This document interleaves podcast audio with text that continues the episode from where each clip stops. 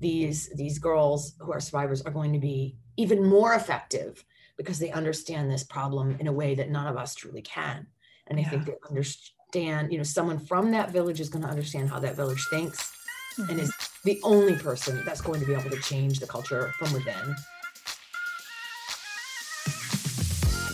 You're listening to the She Leads Me podcast, where women come together for powerful conversations around life and leadership. Each episode will bring you conversations with incredible female business owners and leaders, tools for you on your personal and professional journey, and needed conversation and education to equip you with the tools to forge your path in today's world. I am your host, Heather Simpson. My mission is to educate and empower women who are seeking a different type of conversation, taking them to the next level in their journey and career. Welcome to She leads me. The end of the year is upon us. We are just in the final couple weeks of 2020 and are excited to welcome 2021. I know that a lot of you are. I'm just feeling this shift in this momentum as I chatted about before. It's been really great. I've been uh, having the opportunity of working with a lot more female business owners than normal because it's that time of year for us. We help people put together business plans. And so the people that don't choose to work with us one on one, but circle around with us once a year to do an annual plan. It's been great to connect with more and more of you and just hear how things are going for people. Hear what transpired for them this year, hear how they shifted things and turned things around or hear how they completely closed certain doors and, and said yes to different opportunities and opened new ones. The theme overall is that women are taking ownership and power of their future, and I am here for it. I am so excited that I just, I, I am honored to get to hear the stories of other women, to get to just really share on that journey with them. The inside thoughts, processes, feelings, emotions that happens when you're going through a transition like so many of you have gone through this year. I actually don't know of anybody that didn't go through some type of transition this year. I think that worldwide every single person that I've spoken to or I know went through some type of transition and I have just felt truly blessed to be a part of that for so many, to hear of that story, to help work on some of that story, and to just be involved in some capacity one way or another.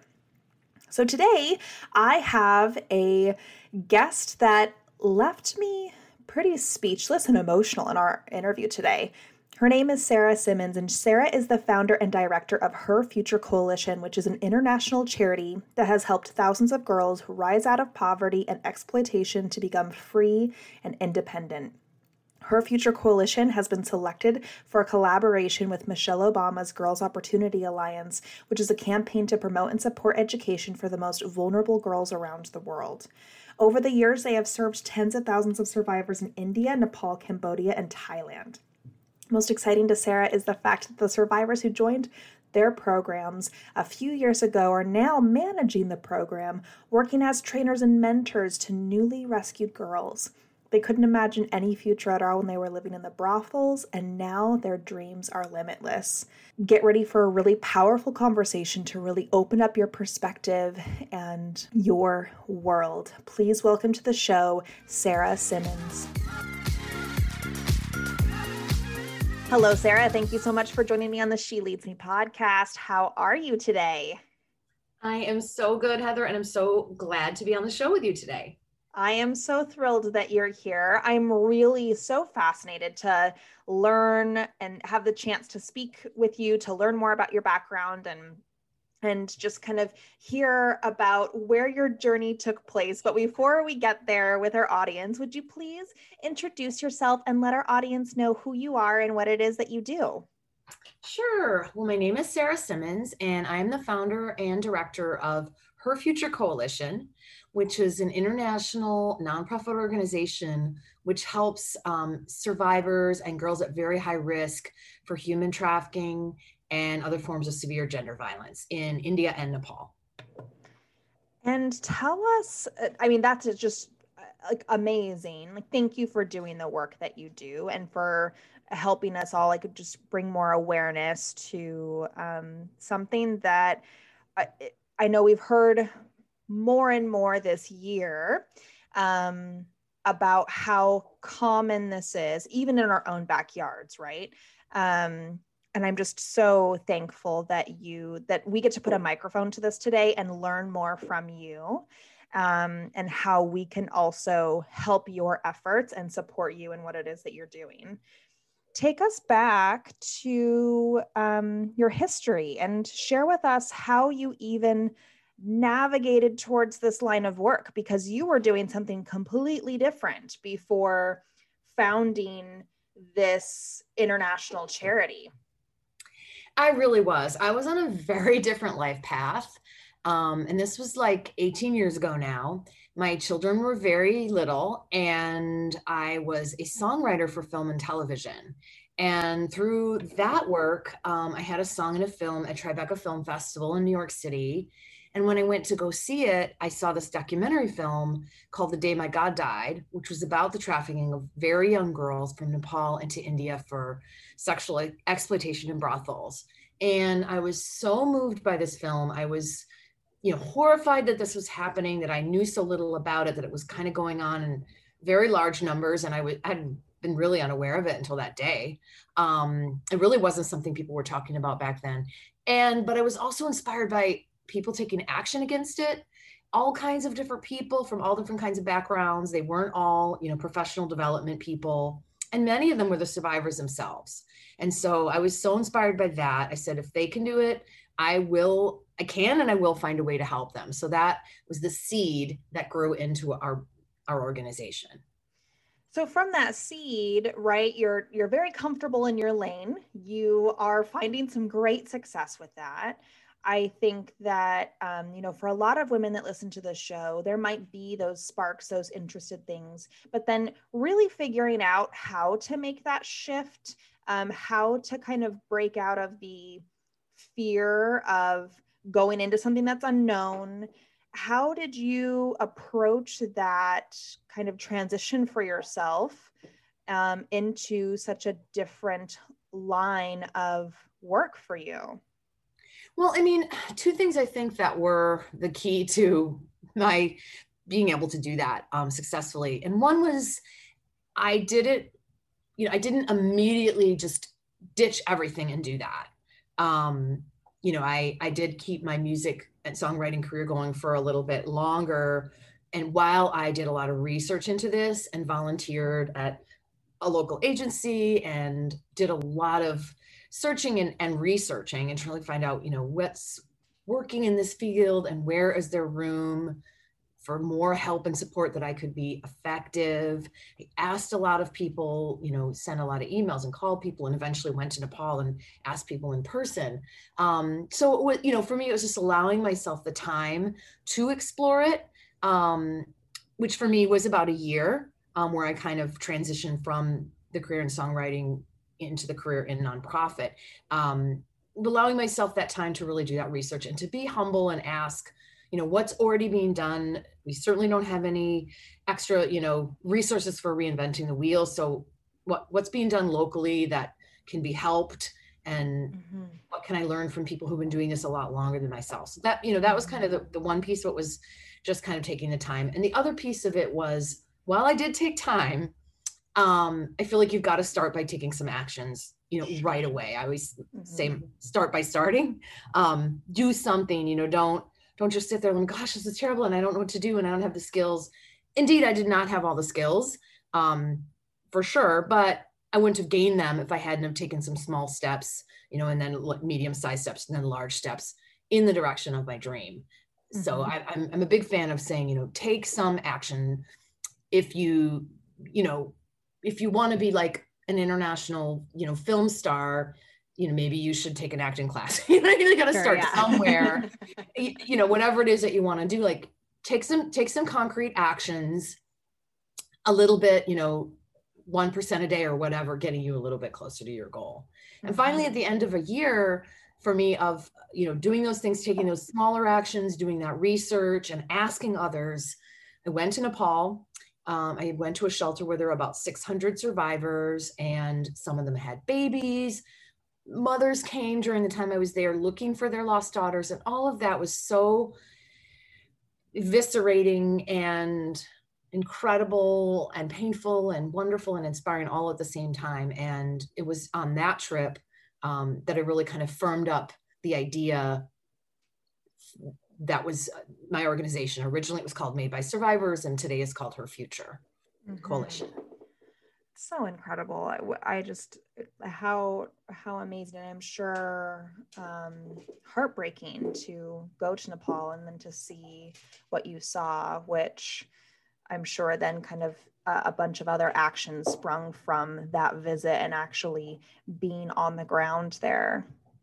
It was it was shocking. Um, you know, I think just the scope of the place, the number of rescue girls that were there at that time, a lot of girls were, you know, living and dying with HIV AIDS mm. um, that they contracted when they're in the brothels. I was shocked by how many of them had little babies that, you know, they were probably encouraged to have when they were in the brothels because that becomes a way to keep them enslaved and keep them mm. from running mm. away.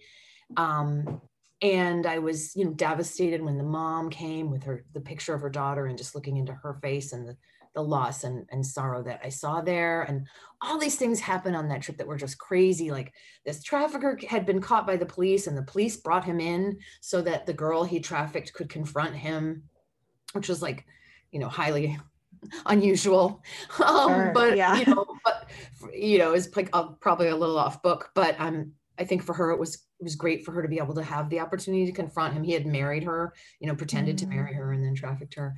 And all these things were, were happening in this sort of 11 day period. And, and every wow. minute and every day, my heart was, you know, both breaking and, you know, there's this, there's this Jewish saying that when your heart breaks, the words of God can fall in and mm. words of, you know, the light, the, the wisdom can come into you because your heart is broken. And that just was happening like five times a day you know, meeting yeah. the girls and the babies and the mothers, and even, you know, even seeing the trafficker, which was this young kid. He was like 19 and, you know, I'm sure not an evil person when it started, you know, he, he was true too, was sucked into a system that was, that was broken and, and arising out of poverty. And, and then also, you know, right after meeting that mother with the Polaroid of her daughter mm-hmm. and, you know, mm-hmm. just kind of feeling truly very despairing and, incredibly upset, I walked out into this courtyard and all the kids were dancing. The sun was setting mm. and the music, and the kids were having a dance class or something. And all like a hundred young 12 and 13 year old survivors were dancing in this courtyard. And I was just like, okay, the, the juxtaposition of that. Beautiful. That. Yeah. I'm yeah. like, there is, again, I just felt it really reinforced my desire, my you know i was compelled and i was that reinforced that you know that calling to to take action and to figure out a way to be part of the solution.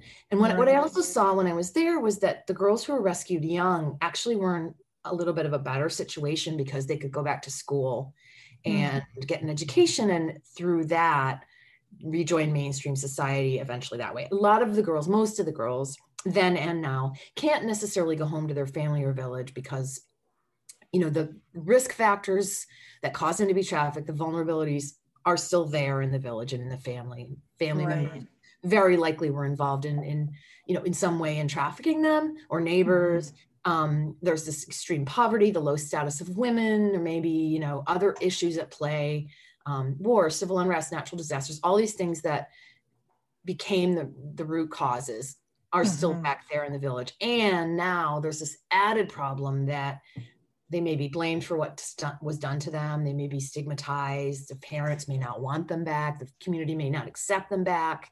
And even mm-hmm. if they could go back, it just may not be a safe option for them.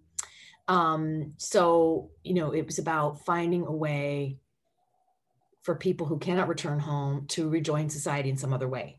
For the mm-hmm. little ones, the young ones, it can be through a formal education, going to school and maybe college. But for the older girls, 16 and up, that's really tough to do. They probably didn't have any um, grade school education, so they'd be starting, you know, in kindergarten and they're 16. And a lot of people don't want to do that. So yeah. the first idea that I had um, was around trying to find economic alternatives for those late teen and young adult survivors. Mm-hmm. Um, and we did that initially through the you know their handicraft skills that they had and that they were making things in the shelter which we brought back to the united states and sold here mm-hmm. and then mm-hmm. one thing just led to another and we got involved in building shelters and supporting shelter care so that girls would have a safe place to live and our biggest program which is which really is around education and making sure that kids have a really good education and now we've got girls in college and even you know someone in medical school and graduate school um, but it's kind of built up over the years again step by step. I certainly couldn't have envisioned that you know 15 years ago when we when right started. yeah.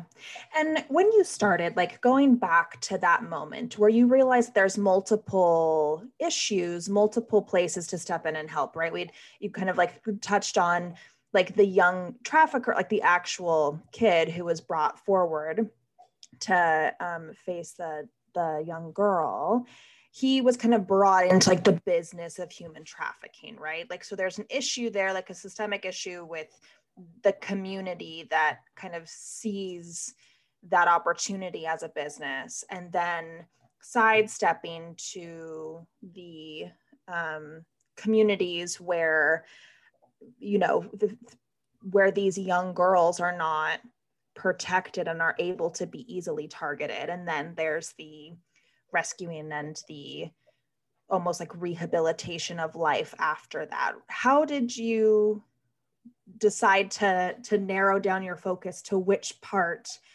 to which mission you were going to serve um, because there's so many different avenues and roads that you could have gone down. I'm, I'm interested to kind of hear what drew you to helping um, on on the backside after the survivors. Mm. I mean, it definitely had to do with what needs were already somewhat, you know, being met. I mean, there's need for help everywhere, but what mm-hmm. needs, you know, maybe someone else was already meeting really well, and what needs, you know, everyone was struggling with.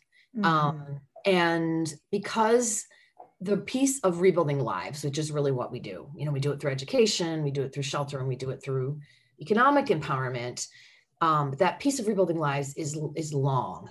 it's not mm-hmm. um, yes. it's not the work of a a day or a year. You know, many of the girls we've been working with for 10 years five mm-hmm. years if they're rescued at a young age we got to stick with them until they're ready to stand on their own feet and that could take a while if they're 10 or 11 um, or even 15 you know it takes a lot of time. They've got to rebuild from you know they've got to recover from trauma. They've got to gain some skills. They've got to gain literacy. They've got to recover from trauma again you know mm-hmm. it keeps coming up um, move out of the shelter live independently. They've got to figure out how to have a livelihood. There's going to be more trauma as they try to start dating and get involved in that world or, or maybe try right. to re, you know reconnect with family um, so it really is a long a long game and i guess that was what i was in it for um, mm-hmm. i was in it for a long game and, and, there are other types of interventions like rescue or legal aid where your period of time that you're working with a survivor would be shorter mm-hmm. um, and i felt like uh, very much wanting to walk with girls all the way along their journey to freedom and independence until they, they were truly free and independent and able to stand on their own feet and, and i guess slavery proof is the word i use that you know yeah. they've learned about their rights they've had they've had a decent time to recover they've built community they they understand what trafficking is and why it's illegal and that they're not required to do that for anyone you know for their mm-hmm. family or anyone else and it was this just a really long process that um was what spoke to me. And, and the other thing was when I first got involved, I started to find out about girls who had been rescued and then either trafficked again or they sort of slipped back into the red light area of their own accord because they didn't have anything else, mm-hmm. any other alternatives. Yeah. And I found that um, personally unbearable, even more than them being trafficked in the first place. You know, someone could think they were free and then not be able to hold on to that freedom. Um, yeah. That really gutted me. And I vowed that I really wanted to work on these long term solutions and work on these root causes.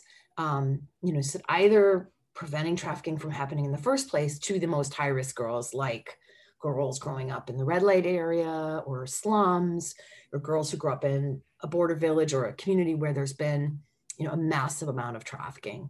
Um, mm. So they never get trafficked or for those that unfortunately have been trafficked and rescued, just to make sure that they can, you know, have a reasonable means of of growing up safely, rejoining society, and fulfilling their awesome potential, you know, despite a very, very rough beginning. Mm-hmm.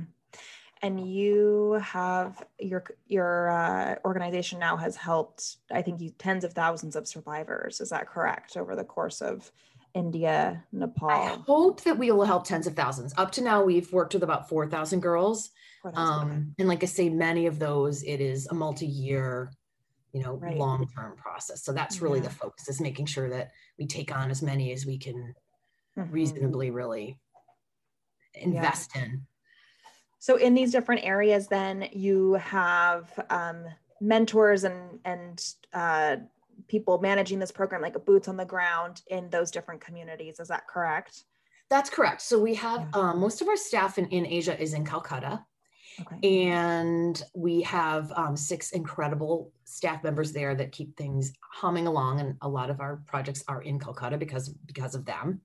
Um, and then we also work with really exemplary local partners, and these are organizations maybe whose focus is a little bit similar, but a little bit different like they might be you know focused more on rescue or just on shelter you know it's a red light area program and we come alongside and together we sort of figure out how can we help you to be more effective? How can you help us to be more effective? You know what can we do together to build on what each of us individually is already doing? Um, so in, in areas where we don't have staff such as you know nepal we're looking working with local partners. And mm-hmm. something really special that is just beginning to happen is that our girls now women um, who've grown up you know in this program and being supported by it are now becoming the activists in some cases who are running their own projects. Like, for wow. example, I just, um, during COVID, my COVID project, I wrote a book with one of our survivors, and her name is Anjali. She grew up in Nepal in a rural village, which has a ridiculously high rate of trafficking and child marriage. Like mm-hmm. 75 to 80% of the girls are either trafficked to India or put into a child marriage. It's just become so normalized in this desperately poor community. Nothing grows there. You know, it's an arid mountainous region. And um, just people are, you know, kind of eking out a very, very hard existence. And then this this trafficking thing came to town and it somehow, you know, just festered. And now it's become really systemic, doesn't even cover it, you know, just mm. majority of kids. Um, so she was trafficked from there at age 12. She was in the brothels of Calcutta for a couple years you know, in a like I won't even go into what happens because we can all use our imaginations. The kind of abuse that you know a young yeah. a girl that young is going to face in a brothel. Girls mm-hmm. are seeing you know ten or twenty clients a night. They, nothing is protected for them, mm-hmm. um, and they're not fed properly, and they're not given any care. You know, there's just no care for them physically or, or mentally or in any way. She was rescued and um, thankfully given incredible um, social work and counseling by one of our partner organizations. And eventually she was repatriated to Nepal and grew up in a shelter that we work closely with and support. And we began, uh, I began working with her right when she was rescued in Calcutta, but then was able to continue with her when she got back to Kathmandu and support her education for the last seven years. And now she's in her third year of college studying education. And she's wow. getting ready to go back to that village and open a school to prevent the next generation of girls from having to suffer as she did. And that is, you know, the kind of thing that really gets me excited, um, even yeah. more than everything we've done up to now. Anything we can do now under the leadership of these women, these women who who grew up in this program, and it's just so deeply satisfying. Um, I feel so hopeful about it. I think that these these girls who are survivors are going to be even more effective because they understand this problem in a way that none of us truly can. And I think they understand, you know, someone from that village is going to understand how that village thinks mm-hmm. and is the only person that's going to be able to change the culture from within is yeah. someone who comes from from it. So I have a lot of excitement around, you know, the next chapter for us, which is the girls, you know, gradually taking over. And it's starting to happen and, and popping up in, you know, we have a survivor you know in calcutta that's running a bunch of things and you know not everyone wants to do that. A lot you know some girls want to be you know a dentist or a chef or sure. a doer, but you know not everyone wants to be an anti-trafficking activist but some do and it's pretty pretty cool right now to um to be able to be working with them in that new way where they're not you know my kids or my you know they're right. they're not beneficiaries they're their colleagues Right. Yeah. How powerful is that, especially, I mean, on so many different levels, but also for the survivors to have somebody walk alongside them that not only is there to help, but completely understands and has been there themselves and shows them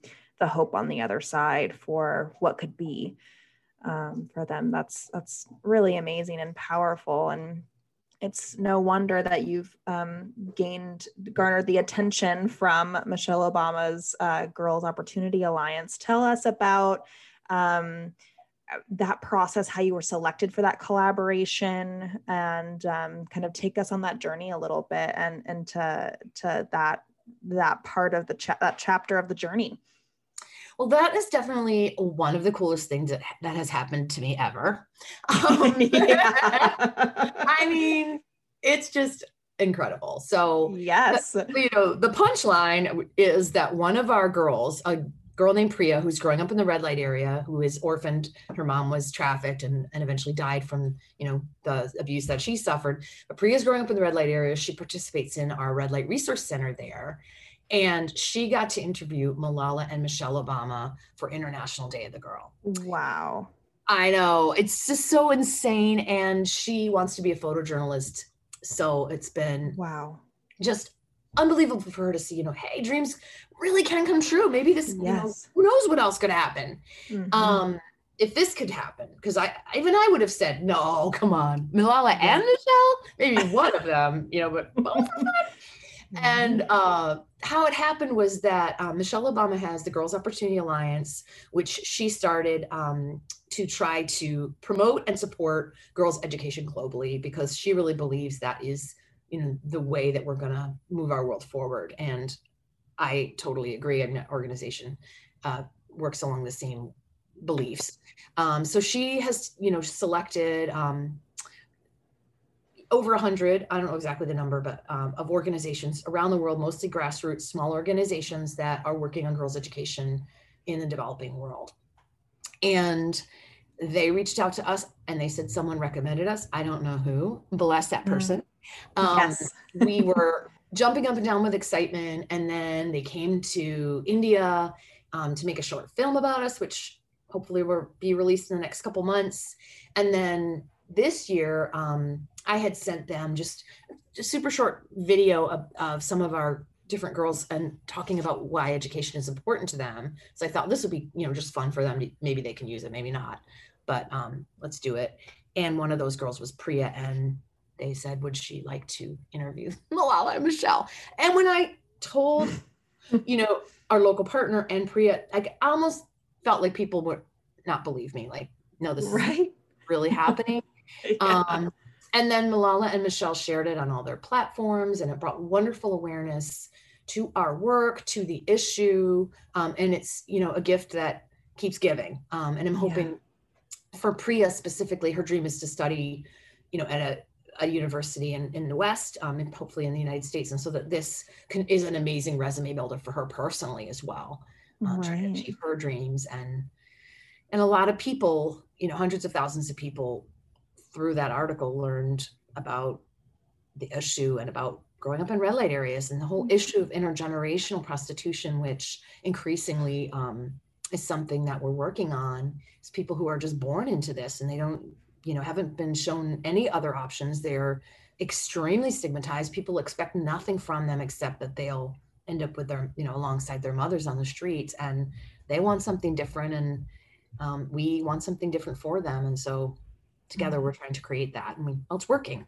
Yeah yeah. Where so so what's next for you guys as an organization as you're you know you started in one area and you're expanding into other areas as well? What's what's on the horizon? Um what, what do you guys want to accomplish next? Mm, i would like to expand our reach because i think we have a we I, I really truly believe that we have a system that works. Mm-hmm. Um, yes, it takes time, but it works in a population that most people have just given up on.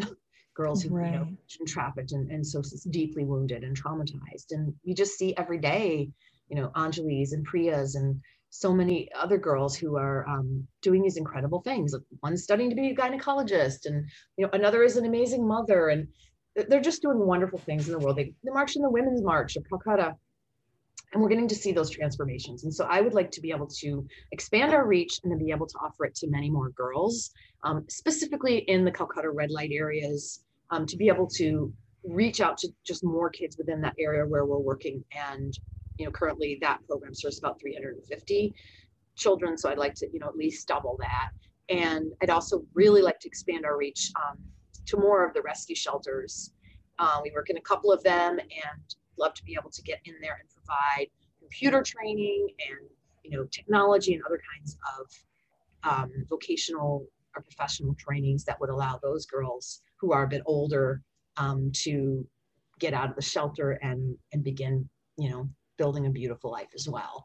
Um, and then, as I said, we're going to be working in this village with Anjali and building a school that's just getting underway. Um, and goal is to get that built next year and open by the end of the year so that we can start providing an alternative to those Yeah. wonderful young girls. None of them have to Yeah.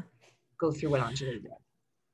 Yeah, that's that sounds amazing. I love hearing about uh big dreams, plans, goals. Has what's happened this year with the pandemic has that changed the course of direction for you guys at all? Has that presented any issues or problems to the work that you do?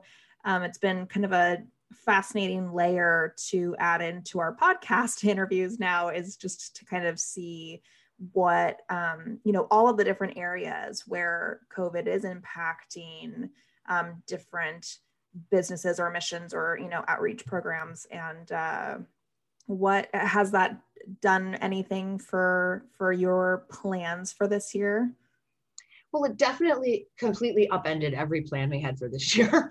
um, so, you know, like everyone. And needless to say, you know, when there is any kind of a disaster, you know, a natural disaster, a pandemic, or climate change, anything like that, it obviously affects the poor and the vulnerable so much Mhm. more ex- in a more extreme and dramatic way um, than anyone else. And that was certainly the case in the first couple weeks. I was terrified that uh, not for the girls living in shelters because they had some food stockpiled and they were kind of already living in an enclosed environment where they could study from there. But the girls who were living, you know, in the red light area with their moms and sharing a room in the brothel, the kids who are growing up in the urban slums, and the kids who live in rural areas. Um, families didn't even have a bag of rice or a can of food. So I was very worried that due to food insecurity, girls would be trafficked. And there was initially a few cases of our girls, you know, being parents out of desperation, sending them out to beg. Um, Mm. We're not a relief organization, but we had to do a, a very quick change and be for a few months this year when the India was in a strict lockdown, we did become, you know, a food relief organization. We distributed about forty thousand dollars of food relief, and that's just normally not what we do at all. But it was Yeah. necessary to adapt to the situation and ensure Mhm. that we could, you know, our long range projects of education and vocational training and shelter could continue. Um, that they weren't, you know, interrupted by girls starving or families, you know, being forced to traffic their girls. And so, you know, thank God, thanks to the generosity of our our donors, even though everyone had a hard time economically, um, we did, you know, we didn't. No, no one was trafficked. No one starved. Um, the girls have lost some ground in their education um, across the board, including the shelter girls. And so, you know, next year is very much going to be about remediating that. Um, we're going to have to be doing, you know, a much, much more um, tutoring and remedial education just to kind of help everyone catch up because every, you know, these kids don't have computers at home. You know, they're Sure, even in the shelter home, there's not enough computers for everybody. So we're just kind of coasting and trying to survive the year and not progressing. So that's something, you know, really has uh, affected our plans for next year that we we really need to uh, re- you know work hard to remediate that um, probably l- fewer vacations you know school vacations since this year was pretty much a vacation Um, mm-hmm, you know, mm-hmm. just next year would be almost like continuous school and much more putting in much more tutoring. And we are opening a computer center in the red light area, which is really in response to COVID because the kids don't have technology at home. They don't have Wi-Fi. They don't have laptops. And so yeah. they really couldn't, you know, participate in education, what whatever was offered, um, mm-hmm. which was limited anyway, but they couldn't participate in it. So we want to make sure um, that they are able to participate and be competitive and for everyone today. I think that includes access to and ease with technology. Mm-hmm. So, for those that, when I was reading um, on your website, there was something that really resonated with me that you had written where um, this is one of those topics where like you you think that you know about a certain issue but then once you start to kind of dive in deeper like in your situation when you watched that documentary um, you learned so much more. Like there was just so much more that you gained in knowledge even though you had some baseline of understanding for those that want to learn more and want to help where do you recommend that people get started do they also watch the documentary do they like how how can people educate themselves and step in and help Mm. Oh, I do think that they should watch the documentary, even though the documentary, you know, is a bit older now. I still feel like it, everything in it is still completely relevant and, and unfortunately hasn't you know changed all that much. So again, it was mm-hmm. called The Day My God Died. It's available online, and there's some other really you know very fine documentaries um, on this subject. I think that is actually a very good good place to start. Um, Lifetime made a movie. It's just called Human Trafficking, which I thought gave a very good and broad overview of the issue. That was about 10 years ago, but again, it still stands. Um, I wrote a book, my first book, is called This Is No Ordinary Joy, um, which is available on Amazon, which really kind of explains the issue in the places where we work, the root causes, and all the different you know factors that we had to learn about and um, understand you know in order to be effective working in those areas. Um, and i feel like the un um, the UNODC, the Office of Drugs of Crime, and UN Women and UNICEF all have some really great online resources about human trafficking, as does the US State Department, um, which puts out a report every year, the Trafficking in Persons Report or the TIP report, um, which is also available online. Really gives you know a deep dive for someone who is thinking they want to get involved in this you know more extremely. If you're not quite ready to go that crazy, please engage with us on social media at Her Future Coalition, and that's kind of a you know light, positive, um, upbeat way to kind of connect with what we're doing and what our partners are doing and others are doing in the field. Um, if you're not quite ready to like, you know, go all in there on the UN and State Department reports. Mm-hmm. How do you um, continue to move the needle forward? Um, I know there's like a lot of success stories that happen. There's also probably a lot of stories that you hear that are just really heartbreaking um, how do you continue to develop yourself as a leader to kind of build up almost like a stamina and resilience to go in and do the work that you do every single day? Mm, that's such a good question. Um, I mean, I think experience has really helped me. Like when I first, mm. oh, first time I went to Cambodia, this was just a year after my first trip to Nepal. And I was over there on my own, and someone had taken me to the red light area to see some projects there. And, you know, I kept seeing these very young girls, like little girls, going off with these men and in bars. And I just wanted to like pull a Rambo and like grab these girls. And yeah. I mean, it was, and I went back to my hotel room and I called my husband and he was back here. And I was just like, I can't do this. This is, this is horrible. Mm. You know, we have little mm. kids and I just, I'm just so upset. I'm like, and he's like, no, you just, you've got work to do there. Put this aside. We can talk about this later you know, when you come back home. Right now you have a job to do. You went there to do it, do it. And, you know, when you come home, you know, we can talk or if you need to get some counseling, you can do that. But right now you need to focus on the job at hand mm-hmm. and, you know, do what you went there to do. And that's really been my touchstone throughout. It's like, I'll go to a red light area and I'll see some 13 year old holding her baby in the door of a brothel. And I'll just want to, you know, I just feel really despairing and mm-hmm. want to kill someone or give up or, you know, mm-hmm.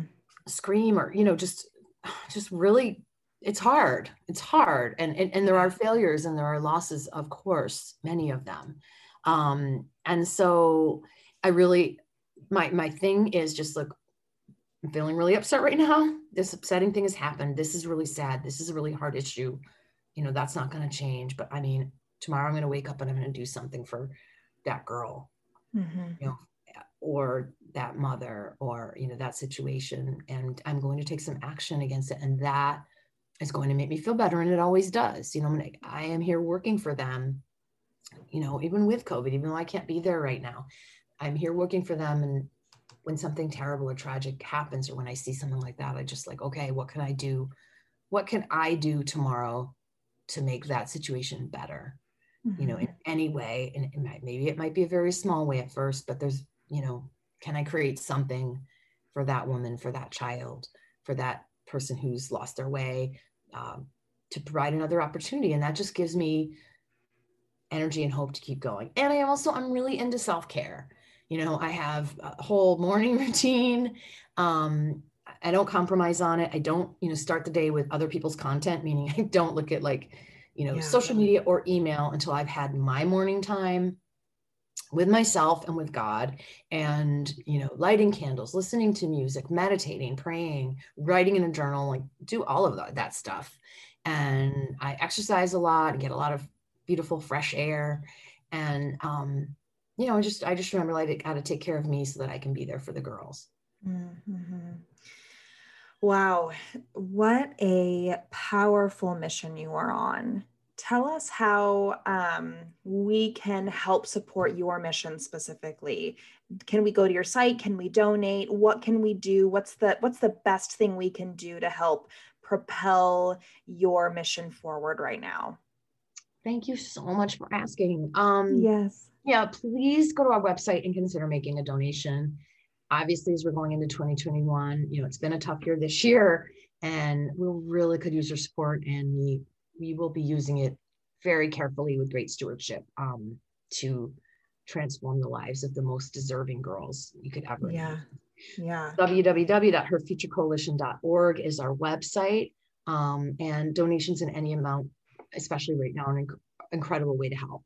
If yeah. you are just broken you can't do that right now. Just join our newsletter you know stay to stay updated on what we're doing. Follow us on social media and then maybe you know when the time is right there'd be an opportunity to either donate or you know volunteer your time or get involved in some other way. We've really yeah. had um, a fun year in terms of connecting with our community because of zoom. And and i used to think like i didn't really know it could only bring so many people to india and we do do trips but it's you know a very small percentage of our community. Um, but this year we're like oh we can do zoom calls. And so we've been doing all these zoom calls with the girls and with the staff and with our donors and community here and everyone's just been loving it it's been really fun um, something i never would have thought to do if it hadn't been for covid it's kind of yeah. a gift yeah it is isn't it and i love too that like so i'm on your site now and and i'm looking at like the donation area i love how it's also broken up into like there's really so much that a little um, it can go a really long way. It's like $25 for a virtual learning school kit. Like that's, you know, something that I think um, you know, I'd encourage uh, our listeners to to consider because it doesn't take a lot to really make a great big impact. And um, I'm just so I'm so grateful for this conversation today and that I got a chance to hear more about what you're doing and then share this with our audience because we do have a, a, a wide audience all around the world and anybody can step in and help the efforts that you are doing. And uh, I just really want to thank you so much for making this your mission and doing the hard work. Thank you, Heather. Thank you for this platform and for this deep conversation opportunity to share stuff that I don't always get to share. Yeah, absolutely. So we'll uh, direct our audience to go to herfuturecoalition.com and also sorry, .org. Dot org. Yes. Okay. Thank mm-hmm. you. And then uh, to follow you on social. So Instagram, Facebook. Where where are you guys most active? Instagram and Facebook. Um, we also Excellent. have Twitter. Excellent. Great. Well, thank you, Sarah, so much. It was such a pleasure to have you today. Hey, thank you for listening to this episode of the She Leads Me podcast. If you enjoyed it, would you do us a favor? Would you go on over to iTunes and leave us a five star review? And then also, while you're there, go ahead and share the podcast with your fellow female leaders. Also, be sure to connect with us on Facebook and Instagram and to get the latest information about the She Leads Me community and see what we're up to. We will see you next time.